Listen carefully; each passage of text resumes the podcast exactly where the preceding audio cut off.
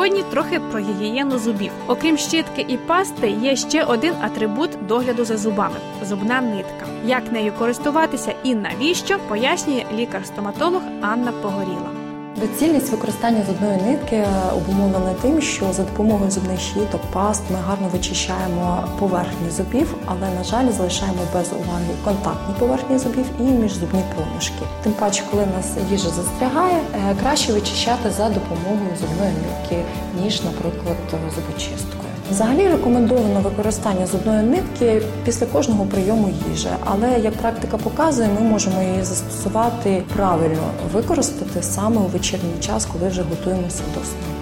Вони є за діаметром січення круглі, плоскі, а також є так називаємо суперфлоси.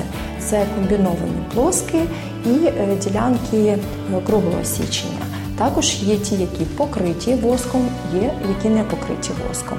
І є також зубні флоси, які пропитані лікарськими речовинами. Краще за все вам допоможе в цьому лікар-стоматолог. Якщо ми не вміємо користуватися, ми можемо в першу чергу травмувати ясна. В свою чергу це буде викликати запалення, а від запалення почнуться запальні процеси ясен. Тому для новачків ми рекомендуємо використовувати плоскі флоси, які пропитані воском, для того, щоб обережно пройти по всіх поверхнях зубів. Треба відірвати зубну нитку довжиною 20-40 см потім намотати на вказівні пальчики для того, щоб закріпити, пройтися по поверхням зубів. Спочатку прижимаємо до однієї поверхні зубів, заводимо трошки під ясеневу ділянку, потім виймаємо.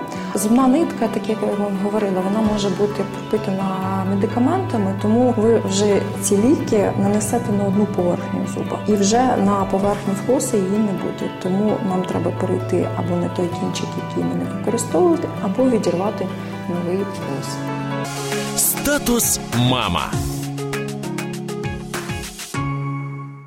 Друзі, характер як зуби, яким він буде у 30, 50, 70 років, залежить від простих дій, які ми виконуємо чи не виконуємо щодня, від наших маленьких повсякденних рішень. Поки діти маленькі, у нас є можливість показати їм приклад з одного боку, як стежити за здоров'ям, а з іншого як стежити за своїми словами, вчинками і як приймати правильні рішення.